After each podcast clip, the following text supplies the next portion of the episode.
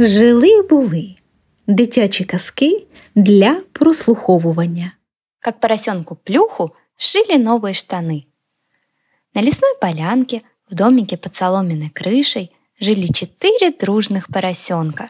Поросенок Плюх, его братья Топ и Шлеп и сестричка Хрю. Поросята были еще маленькие, и за ними присматривал дядюшка Барсук. Каждый из них занимался своим делом. Поросенок Топ стряпал обед. Он был очень толстым, потому что ужасно любил пробовать все, что готовил. Пробовал он так часто, что когда подавал обед на стол, уже не хотел есть. Поросенок Шлеп работал в огороде. Он вскапывал грядки, поливал морковь и капусту, а когда уставал, любил поболтать с ежом, который вылезал из норки подышать свежим воздухом. Сестричка Хрю убирала дом, шила, стирала и делала все, что забывали сделать ее братья. Самым умным в доме был, конечно, дядюшка Барсук. Он делал очень важные дела. Заводил часы и давал советы. Дядюшка Барсук любил сидеть в мягком кресле, в которое кроме него никто не садился, и пить чай из большой кружки, из которой кроме него никто не пил. Ну а самый маленький, поросенок Плюх, разумеется, тоже был очень занят. Целый день он носился по саду, лазил в колючих кустах шиповника, скатывался кувырком со всех горок и забирался во все лужи. К вечеру штанишки Плюха всегда бывали разодраны, и клочья их висели на кустах, заборах и на шипах татарника. Птицы уносили клочья его штанов гнезда, чтобы согреть ими птенцов. Полевые мыши, кроты и ежи тащили лоскутки в норы и делали из них мягкие постели. Многие в лесу поминали добрым словом штаны поросенка Плюха.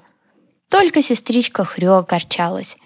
И это понятно, ведь у Плюха были только одни штаны, и ей приходилось каждый вечер их штопать и пришивать одну заплату поверх другой.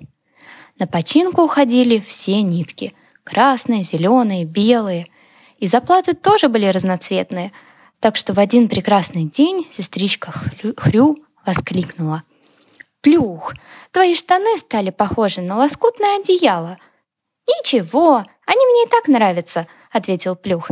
«В них под каждой заплатой есть карманчик, куда я кладу всякие нужные вещи».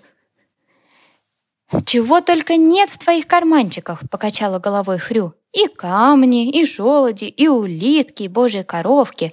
А вчера из них выпрыгнула даже лягушка. Божьи коровки и лягушки — мои друзья. Им очень нравится жить в моих карманчиках», — объяснил Плюх и тихонько рассмеялся. Хрю не нашла главного — того, что скрывалось под самой большой заплатой. Сестричка Хрю взялась было за шитье — но вдруг громко вскрикнула и выронила штаны. «Ой, они кусаются!» «Штаны не могут кусаться», — важно заметил Топ. «Ну-ка, Плюх, признавайся, что там у тебя?» — спросил Шлеп. Плюх не успел ответить, как под заплатой кто-то зашевелился, и оттуда высунулись белые ушки и пара блестящих, как бусинки, глаз. «Ай, я боюсь!»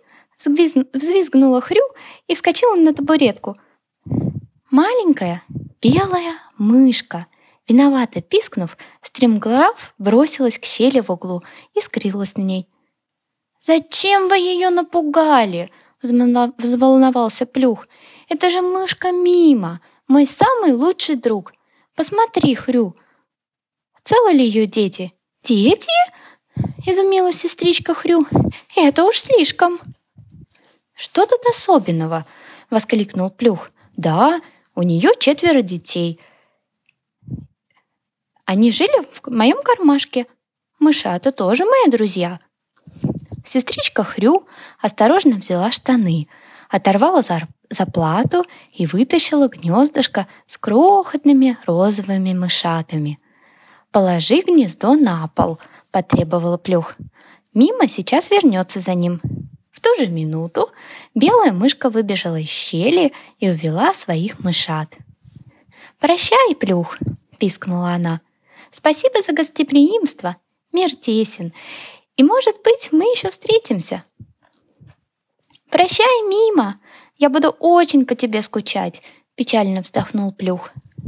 Может быть, мир и тесен, заметила сестричка Хрю, но не настолько, чтобы мыши жили у нас в карманах. И она принялась вытряхивать все, что еще оставалось под заплатами штанов. Крошки сыра, тыквенные семечки, огрызки сахара. «И не стыдно тебе, Плюх?» — покачал головой Топ. «Ты развел у себя в штанах целый зверинец. Если так дальше пойдет, то скоро под твоими заплатами поселятся моржи и медведи». «Буйволы и бегемоты!» — подхватил шлеп. «Крокодилы и киты!» — засмеялся Плюх. «Ничего не вижу тут смешного», — вмешался дядюшка Барсук. «По-моему, пора выбросить эти, это тряпье и шить Плюху новые штаны. Может быть, тогда он станет аккуратнее. Тот же день поросята принялись за работу. Они собирали пух, который теряли птицы, когда чистили перышки, шерсть, которую оставляли овцы на заборе, когда чесались об него, стебельки льна на поле. Из всего этого сестричка Хрю напряла ниток, соткала ткань и шила плюху новые штаны с двумя большими карманами. «А почему они серые?» — огорчился Плюх. «Я не хочу носить такие скучные штаны». «Мне кажется, это самый подходящий цвет для тебя. Цвет грязи», — заметила Хрю. «Так и быть», — вступился дядюшка Барсук. «Я покрашу твои штаны, Плюх». Он отправился в лес, принес оттуда бруснику и красные мухоморы, положил их в таз с водой и опустил туда штаны. «Вот это другое дело», — обрадовался Плюх. «В новых штанах я стану похож на красный помидор, а помидор — мой любимый овощ».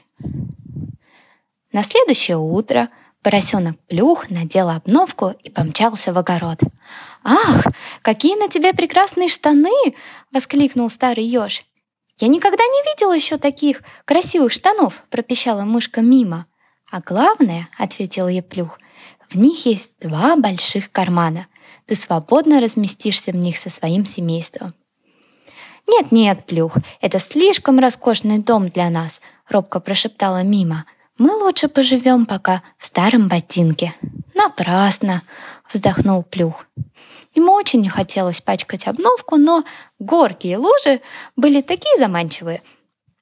Прошло совсем немного времени, и новые штаны плюха полиняли от дождя, выцвели от солнца, покрылись зелеными пятнами травы и темными кляксами от раздавленной черники.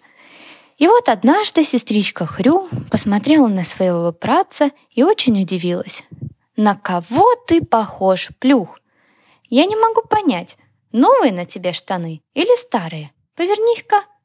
«Ай-яй-яй! Да они все в дырах, Придется ставить заплаты». «Давно пора», — сказал Плюх, хитро улыбаясь, и вытащил из кармана мышонка. «Скоро наступит холода, и моему маленькому другу нужна хорошая, большая заплата, под которую он сможет перезимовать». «Нет, Плюх, так не годится», — строго сказал дядюшка Барсук.